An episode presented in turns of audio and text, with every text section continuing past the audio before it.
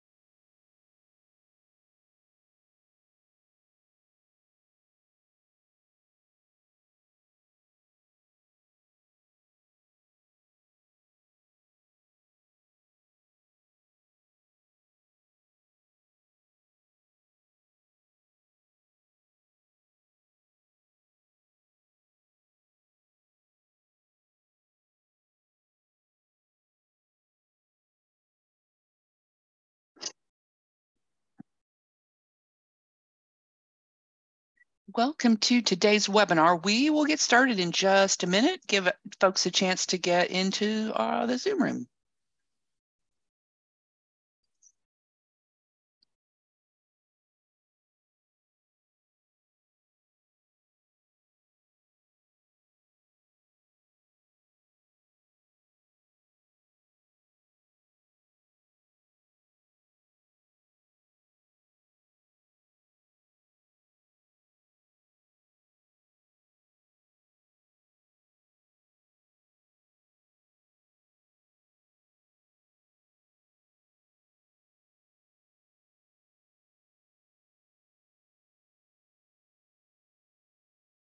All right, let's go ahead and get started. Welcome to today's Journal Club webinar.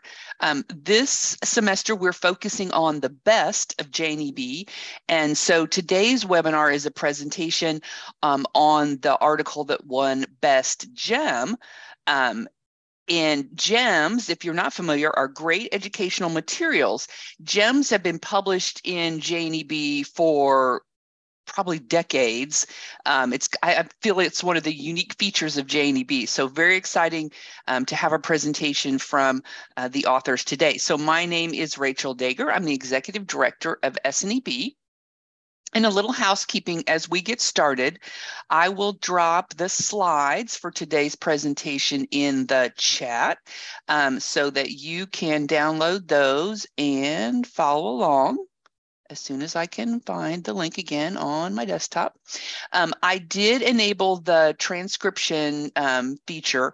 Um, so if that's something that's useful for you, please uh, turn that on and follow along with the presentation that way. We will take questions at the end of the presentation. Um, so please type any questions in the um, chat or Q&A boxes. All right, there goes the handout.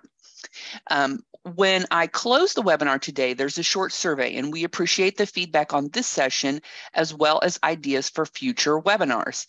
And then watch for an email follow-up on by Wednesday of this week, uh, which includes a link to the recording, um, the handout, as well as the CEU certificate that you're earning for your attendance today. I will turn things over to our moderator, Dr. Kristen DiFilippo, is teaching assistant professor at the University of Illinois. Thank you, Rachel. Today, I get to introduce our two speakers. Jennifer Shukaitis is a faculty member in the Department of Family and Community Health Services at Rutgers Cooperative Extension, where she has been since 2012 as a statewide educator. During her time there, she has implemented programs in nutrition and wellness to audiences ranging in age from preschool to older adults. She has also partnered with the New Jersey Department of Agriculture and several schools and nonprofits to implement farm to school programming throughout New Jersey. She has won several statewide and national awards for her programming. A current focus of hers is food waste reduction and its connection to food insecurity. Cara Cuite is an assistant extension specialist in the Department of Human Ecology at Rutgers University. Dr. Cuite is a health psychologist who studies community food security, risk communication, and public perceptions of food related issues, including genetically engineered foods. Her work has been funded by the National Science Foundation, the United States Department of Agriculture, and the New Jersey Sea Grant. Dr. Cuite co-chairs the SNEB Food Insecurity and Higher Education Subcommittee that is part of the Higher Education Division. I want to thank both of them for being with us today and for sharing their GEM. At this point, I can pass it over to our speakers. Great. Thank you so much for the introduction and good afternoon, everybody, or good morning, maybe depending on where you are. Um, we're in New Jersey, it's afternoon here. So thank you so much for joining us today. I'm excited to tell you about our um, the pilot program that we ran, the, the Yumbox pilot program, bringing MyPlate to preschoolers' lunches. And um, I know we were already introduced, but just uh, to reiterate, my name is Jennifer Shukaitis. I'm an assistant professor and educator in the Department of Family and Community Health Sciences at Rutgers Cooperative Extension. And presenting with me today is Dr. Cara Cuite, who is an assistant professor and extension specialist in the Department of Human Ecology at uh, Rutgers University as well. So here are the nutrition educator competencies for today. You, um, you do have a copy of these slides. So in case you um, wanted easier access to those, those are, these are included in the handout. Um, but uh, just to go over them, 8.1, 8.2, and 8.3 are the compet competencies that we are going to uh, address today. so now to get into the background of this program, I um I realize that I'm probably preaching to the choir when I cite some of these statistics to an audience of SNEB members, but just to refresh our memories a little bit and to give some context to this program. Um, so we know that Americans eat less than the recommended amounts of fruits, vegetables, and whole grains. Shouldn't be a surprise to anybody here. Um, also, that calories from added sugars and solid fats contribute 40% of total daily calories for 2 to 18 year olds. The trends that I just mentioned are often cited as contributors to childhood obesity and related health issues. Um, and the photo that you see here, um, I know that may seem like somewhat of an exaggerated representation of a bag lunch, but it was one of the top images that came up just with a quick Google search of typical packed lunch. So I thought it was interesting that this apparently is not maybe too far out of the norm for these days. If this is what's considered typical or normal with a quick Google search, this was just you know one of the images that came up. Um, so just to give some background on this program, um, we're looking at bag lunches today or pack lunches for school children. And so um, understanding some of the context and maybe some of the expectations around typical bag lunches these days um, will you know, give us a, a, piece of the entree into, into the, the rationale for this program. So we also know that 13%, 13.9% of American children ages two to five are categorized as obese. And it doesn't stop there. The obesity rate continues to rise as children age, with the rate among 12 to 19 year olds being just over 20%. We also know that studies show that parents and caregivers of children desire practical solutions to create healthy meals. Studies also show that meals packed at home tend to be less nutritious than school meals. We also know that the research tells us that repeated exposure can lead to increased acceptability. So again, most of you here know um, the statistics, but I wanted to highlight here the facts that parents and caregivers report looking for practical ways to make healthy meals for their children.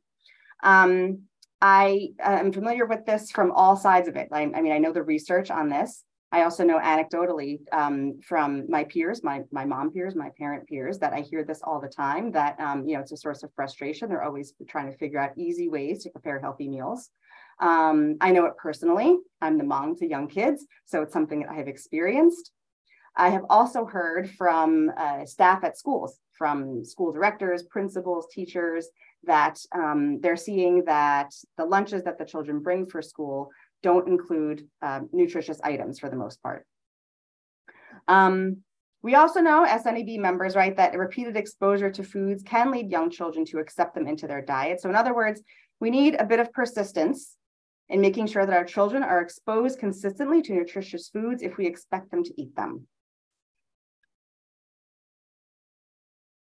So now on to the kind of the more personal side of the background to, um, to this program. So I, um, these are my children here pictured. So I, I happened upon this Yumbox that I started using for my older daughter when she started preschool.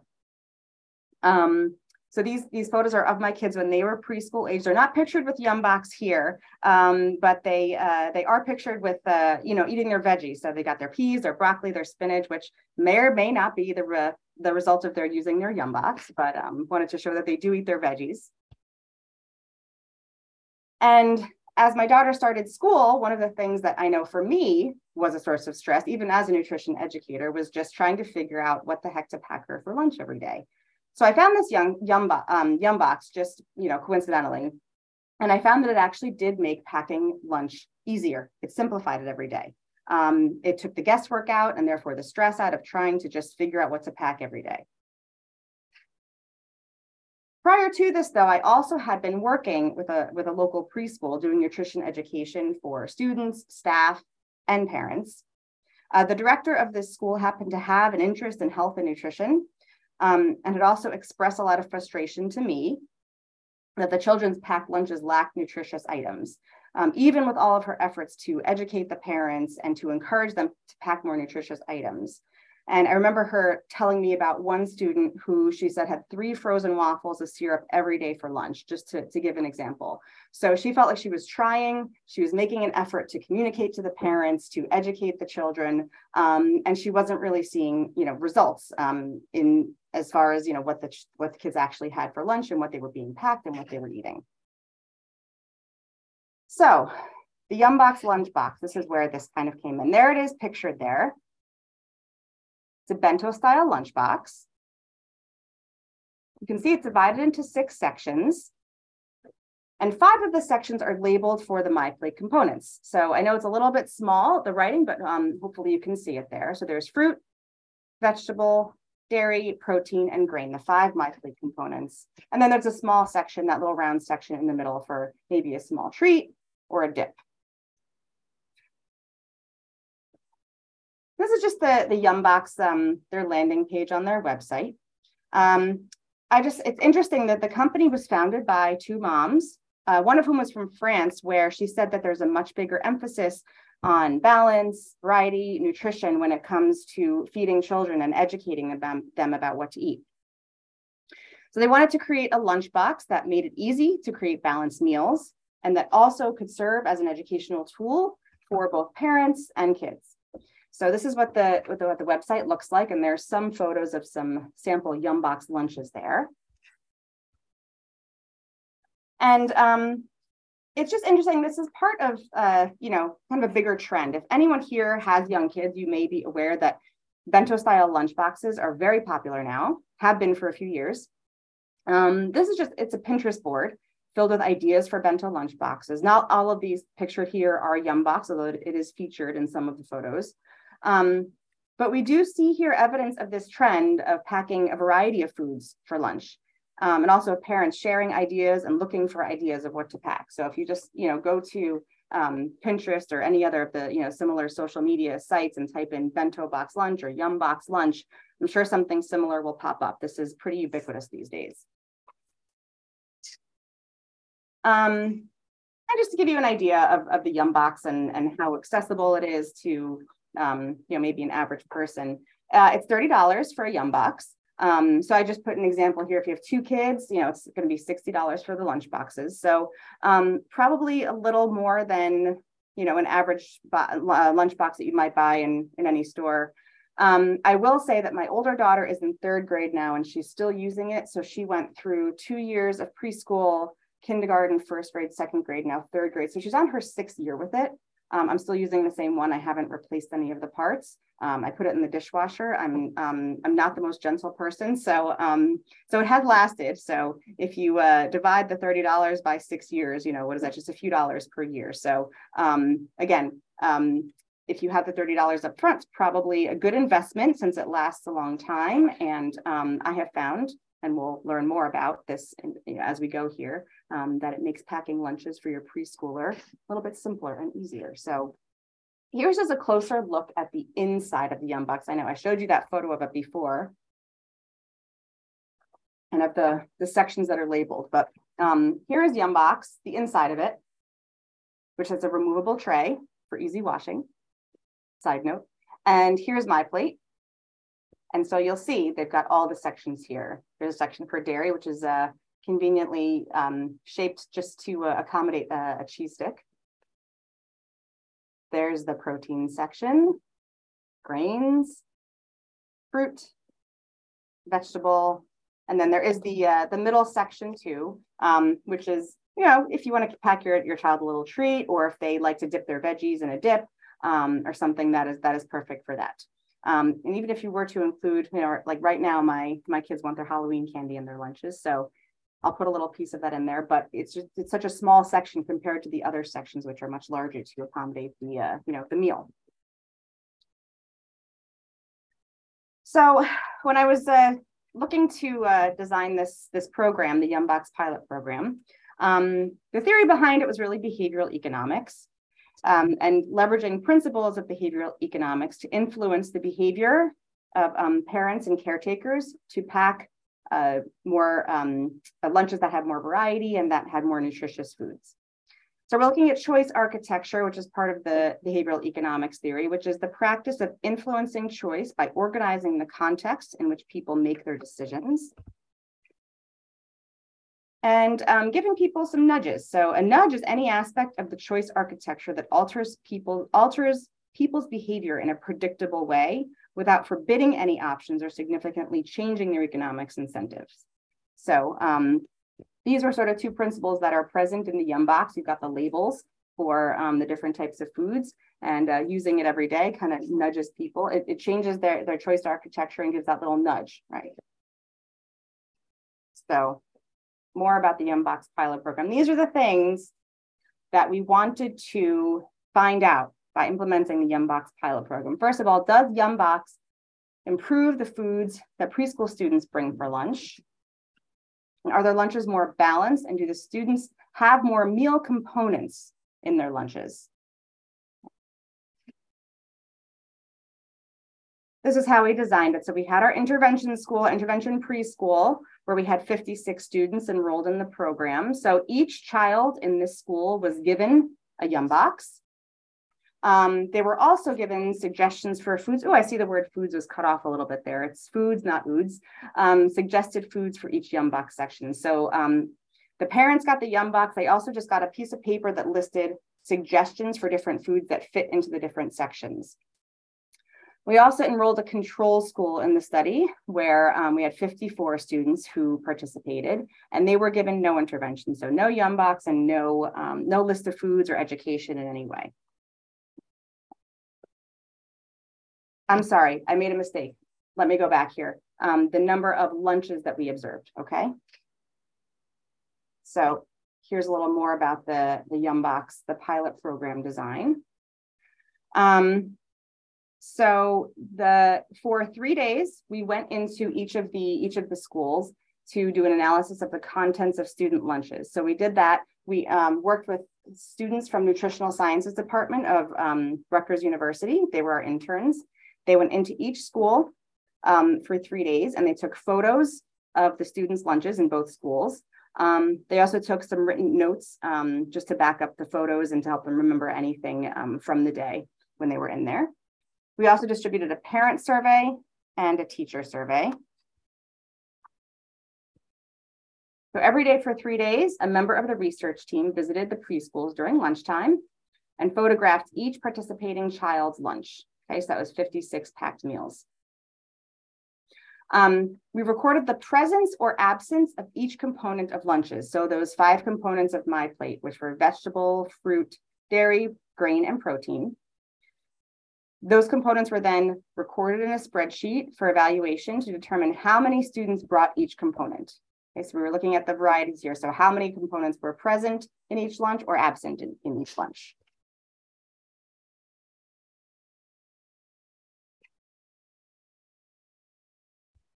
During the same three days, another member of the research team visited another similar preschool, our control preschool, and photographed each child's lunch. Same thing. And again, the components of each lunch, which were the vegetable, fruit, dairy, grain, and protein, was then recorded in a spreadsheet for evaluation, again, to just to determine how many students brought each of the five lunch components. And then data were compared to determine if Yumbox had any effect on the types of food that children at the intervention school brought for their lunch. Also distributed a survey. So an online survey was distributed to the staff of um, the intervention school to determine if they believe that Yumbox helped to improve the nutritional quality of children's lunches um, and or if their students ate more fruits and vegetables after they started using Yumbox. Online survey was also distributed to the caretakers of the interventions uh, school students to obtain their opinions on if and how Yumbox helped them to pack more nutritious lunches for their children and if they enjoyed any other benefits from using the Yumbox. So these are the results. And I'm going to let um, Dr. Cara Cuite take over from here for a little bit, right? discuss the results. Great, thanks, Jen. Um, if you could just go down so we can see what's on the slide. That would be great. Okay, so as Jen mentioned, um, we collected data at two different schools over three days, um, and it was March 2020, so right before uh, the whole world shut down. And we looked at 110 total lunches. Um, and those, it's important to note that the lunches were not connected to an individual student. So if we saw lunch on day one, we didn't know what that student's lunch looked like on day two or day three. And in fact, not all the students were there for all of the days that we were collecting data. Um, right. And then also a small percentage of the parents declined, as is absolutely their right, to have their students' lunches um, photographed. So they were not included. Okay, so this is one of the tables from our paper. Um, and I really want to point your attention to two numbers here because there's there's a lot of numbers. At the intervention school, meaning the school where the students were given lunch box, uh, the Yumboxes, we saw an average of 3.8 meal components in each lunch, right? So, so if we're thinking about how many of those components were present, the fruit, vegetable, dairy, grain, um, and I'm forgetting the fifth one, but that's okay because we were looking at five. Um, 3.8 of those meal components were um, present in the intervention schools on average, compared to 1.9 in the control school on average. Um, and these differences were highly statistically significant. And it's a little hard to see it here. So, Jen, if you can just go to the next slide, uh, we have it broken out by day. So you can see on all three of the days, the intervention schools um, just had had statistically significantly higher um, numbers of food comp- of, of meal components present in their packed lunches um, than the control schools. And we see the numbers going up a little bit over time. We didn't do any testing across days, but um, but it's interesting to wonder you know were they getting better at using the lunchbox or and we see a slight increase in the control schools as well. So maybe it was the kids coming home and saying someone's photographing my lunch or whatever it was. We see that slight increase over time.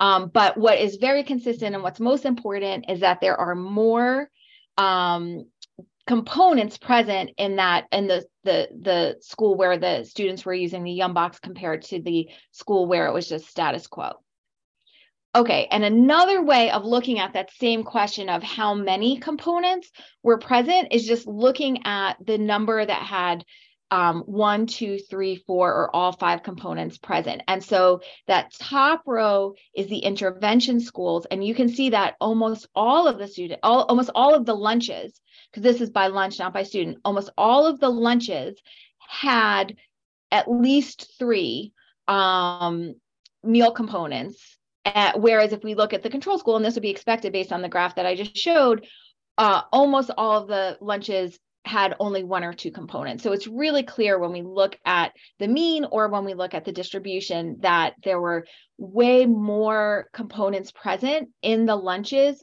in the school that was using the Yumbox lunch boxes. Okay.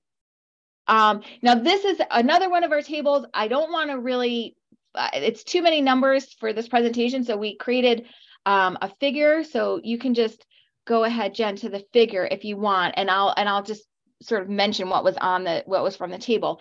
So first we were talking about how many components were present this is looking at which components were present right because that's that's important and we were most interested in the fruits and vegetables we wanted to see if the Yumbox resulted in more parents packing um, fruits and vegetables. And we see here the red is the intervention school the gray is the control school. And you can see um, this is averaged across the three days that that the lunches were much more likely to have fruit if they were using the Yumbox compared to the control school that wasn't. Much more likely to have vegetables much more likely to have dairy and much more likely to have a protein present. Um, and i'm just going to say we ran um, chi-squares separately for each day. It's a little bit complicated why we had to look at each day separately but across all of those four food components, they were highly significantly different with a very strong effect size. So there were major differences present on every single day in all of those four components. Where we did not see any statistically significant differences, as you would expect if you're looking at this at this figure, is in the grains. So there was um, 90.7% of the lunches in the intervention school and 86% of the lunches in the control school had grains present. So we don't see a difference there. But on the other four components, the intervention schools were statistically significantly more likely to have those food components present in their packed lunches. And I just gave you the numbers, but Jen is going to walk us through some visual to make it a little bit more, a little more real, um, some visuals of what those lunches look like. Okay, great. Thank you. Thank you, Cara. Um, so yeah, as, um, as Cara mentioned, here's just a little visual sample, some of the photos that the interns and I took in um, when we went into the schools to um, analyze the lunches. So on the left, obviously, that's the intervention school using a Yumbox. You see all those, uh, that nice balanced meal, all the components present. Um, and then you see the control school on the right. So we, uh, yeah, we have the chicken nuggets there. And just, just to note um, that if we had something like chicken nuggets or mac and cheese, we did mark those as two components. So the chicken nuggets would be protein and grain, mac and cheese would be um, grain and dairy. Um, so, uh, so just to make that clear. So here's, you know, one example. Here's another. Now you'll see, I just thought this was interesting that um, the intervention school in this particular lunch, they they do have the mac and cheese. It looks similar to to what the the control school lunch looks like. It's got the mac and cheese in there, but it also has the carrots and the blueberries and what looks like um, maybe nuggets and also maybe yogurt. Um, so um, so it does have the mac and cheese. You know, kids can still eat their their their mac and cheese if that's their favorite, but they're also getting the other things um, to balance out their meal as well. Another one here. Um, again, we see a similar looks you know some kind of wrap or tortilla that um, each of these lunches has. So the Yumbox has a tortilla, and then it's also got the cheese stick, the grapes, the peas, and the um, looks like chicken. Um, compared to the uh, the control school lunch which has which has a tortilla and i remember this one it was a tortilla with a with jelly. So again um, the more balanced um, options to round out that meal in the intervention school. Okay, i think we have a couple more here. Um, So uh, on the left here, the intervention school, they've got the, the eggs, the bread, carrots, cucumbers, cheese stick. Um, I can't tell what's in the middle there, some kind of maybe treat or something. Um, and then the control school, which had rice, and I think there was some shredded carrots in there. Okay, so that's just a little visual sample. I just think that, um, you know, we look at the, the numbers and um, it definitely speaks to um, what the, the Yumbox school parents or caretakers packed. Um, but then, you know, looking at the visual, I think just kind of helps it, as, as Cara said, to make it a little more real and to, to also see how we were um, analyzing these, going into the schools and taking the photos. So we also had the parent survey in the intervention school. Um, we had an 85% response rate. So 73% um, of the parents surveyed said Yumbox helped them to feel more comfortable preparing a complete meal. 69% uh, said that Yumbox had improved their knowledge of the components of a complete meal. 61% said they had used Yumbox to talk to their children, their child or children about healthy eating. And 61% indicated that Yumbox made it easier for them to know what to pack for their child's lunches or their children's lunches. And here's the staff survey, survey results in the intervention school as well. As a small school, um, we got four responses for a 57% response rate, but 100% said Yumbox made it easier to talk to students about nutrition or healthy eating. 100% also said that Yumbox improved their own knowledge of the components of a complete meal. And 75% said that they had observed students talking about nutrition or healthy foods since they started using Yumbox.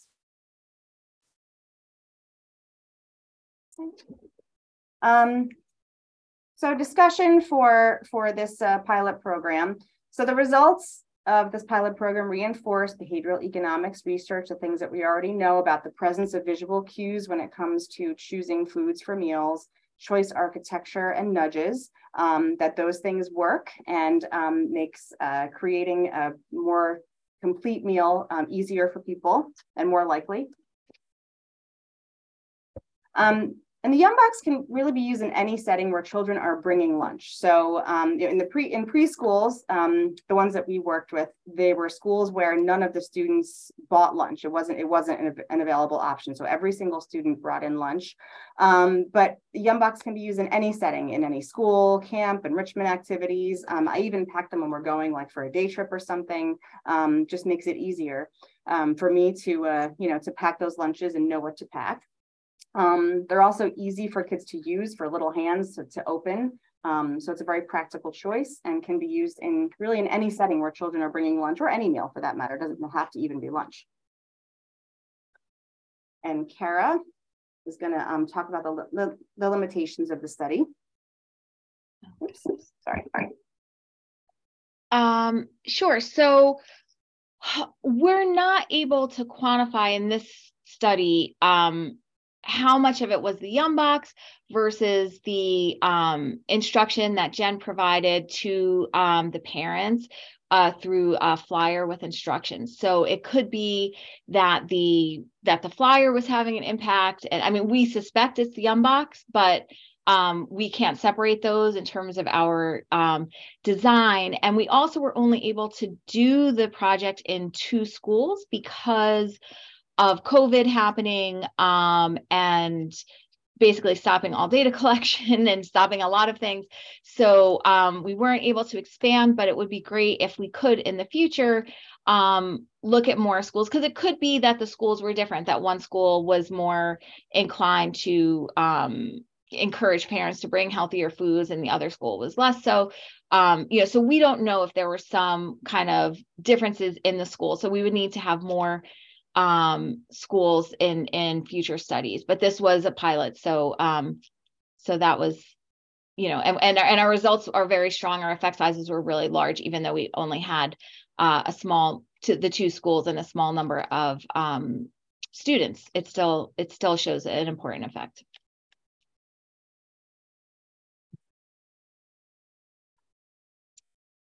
and uh, and I can um, just talk a little bit about um, you know we didn't have this in the paper itself because it was so short because of the space limitations but there's a lot of future research that would be really um, interesting and fun to, to and important to look at. So um, you know, would something like this work for older children if there was a larger size Yumbox? Uh, do we think that um, that this that this approach would work um, with with older children um, who might have who might play more of a role in packing their own uh, school lunches? Um, one thing that we'd really like to know is do these uh, effects persist over time? So we looked at three days and we actually saw that kind of increasing number of components in the meals over the three days but we don't know what does that look like a month from now or you know a, a, month from when we first collected data or a year from when we first collected data. You know do do we see these changes um, persisting over time. And then also do the effects generalize. So what happens when your Yumbox, I know Jen said her Yumbox didn't break over six years and lots of washings, but you know, things happen. A kid, what if you're, if, if a child loses their, their Yumbox, right? What do the lunches that the parents pack look like then? You know, are we sort of, are we training care the caregivers to pack more balanced lunches regardless of the container that they're putting it in. And are we training children to expect more balanced lunches? Um, you know what happens when when children are choosing their own food? And then what happens when children sit down to the to the breakfast or dinner at home? You know are they looking for those those meal components or is it sort of an effect that's isolated just to lunch at school um, and then also just again trying to you know this goes back to the limitations a little bit um, we we weren't able to design an experiment where we had different components of the intervention present and it would be really cool to do that to have a lunchbox that maybe doesn't have the compartments but has the printed um, sections laid out, or maybe one that's just a more traditional style bento box that has the compartments, but that the compartments aren't labeled. You know, we don't know which is it is it is it the visual cues is it the compartments or is it both of them together that's having this effect that we're seeing with the more um, balanced meals and more different um, uh, food categories present. So that would be really interesting to do a study where we can kind of break apart the different components that are present in the in the Yumbox and try to test them each separately to see which components are actually having the effect on on the um, differences in the lunches.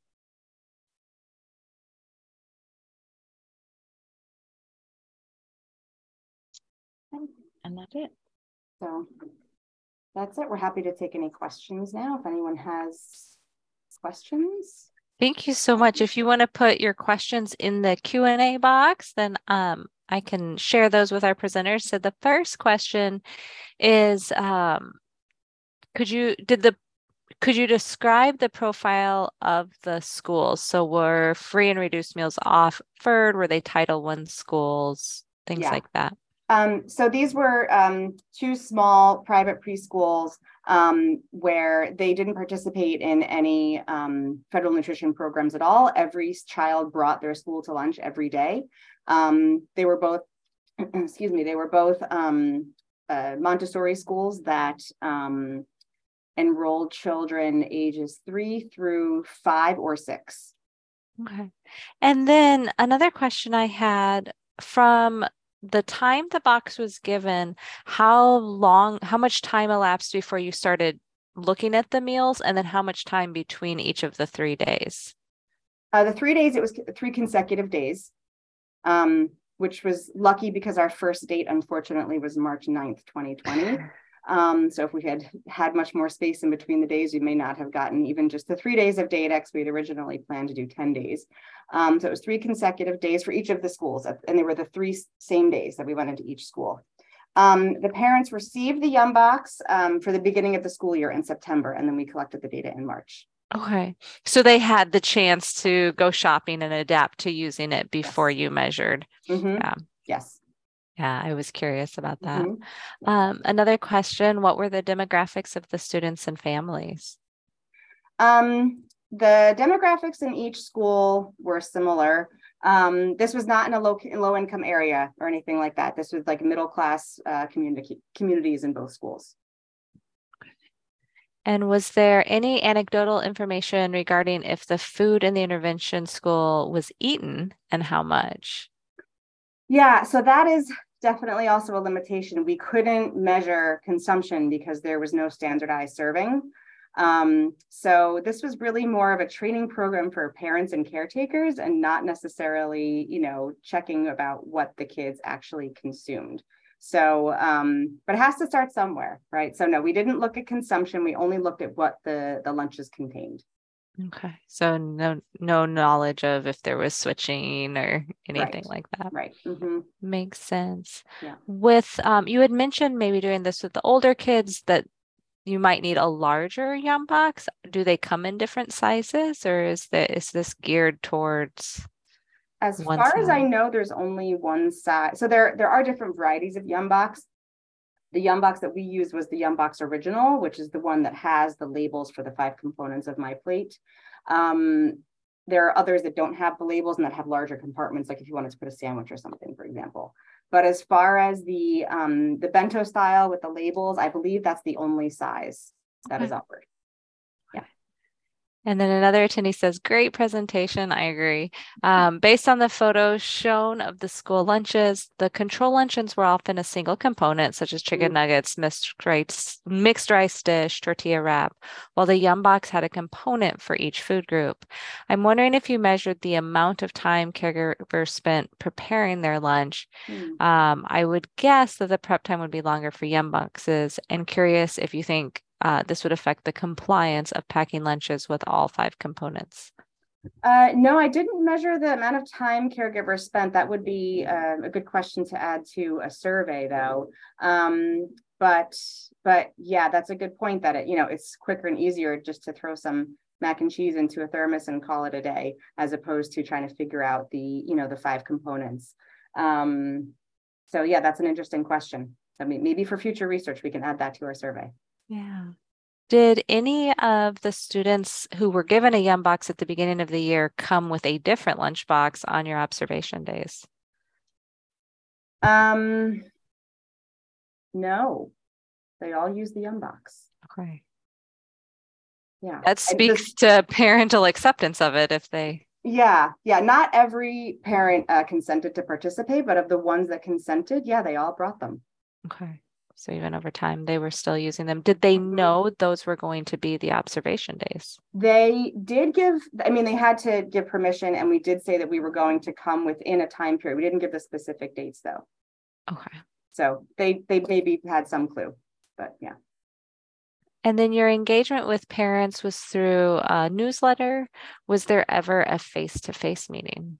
Um, the actually the the um the list of foods was handed out during the back to school night, so that was a face to face. Okay. Were you meeting with them or did the teachers hand That that was out? me meeting with them. Okay. Yes. Yeah. I'm I'm ready to go buy them for my nieces and nephews. I think the Yumbox sounds really fun uh, Yeah. for them. No. Well, I think Can I say one thing? I think Jen, I don't remember if Jen said this or not, but that the research was not sponsored by Yumbox in any way. Oh just- yes, thank you for adding that. Yes. Yeah. hmm yeah, Just Well, I- important to note. Yeah. Yeah. for sure. I think that's all our questions um, for today. I want to thank you both for. Oh, there is another uh, question. Did that you asked the kids how they felt about using Yumboxes? No, I didn't. I didn't ask the kids. Um, I just asked the parents and the we had the parent survey and the staff survey. Um, but uh, but that's again another another potential, you know, direction for future research that we could survey the kids. Um, we'd have to figure. I mean, these are preschoolers, so they're ages three, four, and some five year olds. So uh, so yeah, we'd have to figure out how to uh, to administer the survey to them. I'm sure we could make it work though, and that would be a really really great um, direction to take too with the research to get the kids' perspectives Yeah. on the Yumbox. I know that they really enjoyed, like they got such a kick out of us going in there into the school. They're like, you're taking a picture of my lunch. They thought it was so funny, and they were like, you know, excited to have us in there and show us their lunches. They were very.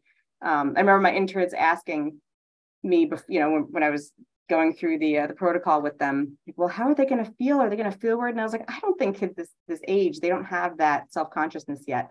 I think they're going to be fine. And then that's what we saw. We saw that they were just like, sure, here you go. This is my lunch. Look at it. Um, so yeah, it's a fun population to work with, and I would love to survey them. That's a good question.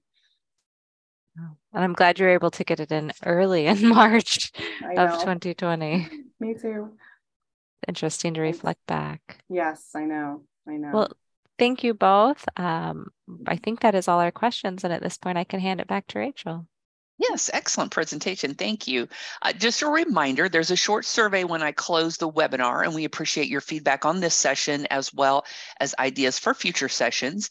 And then watch for an email by Wednesday that includes a link to the recording, uh, your handout, and as well as the CEU certificate that you're earning for your attendance today. Um, a reminder that Journal Club will be back next week. Um, we have a few more sessions left, left in our Best of JNEB series, uh, so please please go to the SNEB website um, to register for those. Also, if you're an SNEB member, um, there's a webinar planned, um, I think it's the 18th, if that's a Friday, um, on SNEB's DEI uh, statement that is currently being um, reviewed by the membership and voted on as a resolution. Uh, so I encourage you to, one, look at the resolution and cast your vote as a member, um, but then also attend that informational webinar if you're available on that day. Um, again, we'll record that one also, um, but you may enjoy the, the live interaction for that presentation. Um, and then one last reminder, today is the last day to submit program proposals for the 2023 conference. Um, but abstract presentations just opened on November 1st. And so you have until the uh, 14th of February to submit your abstract presentation for the conference in DC next summer. Uh, so thank you all for attending and look forward to seeing you back at Journal Club next week.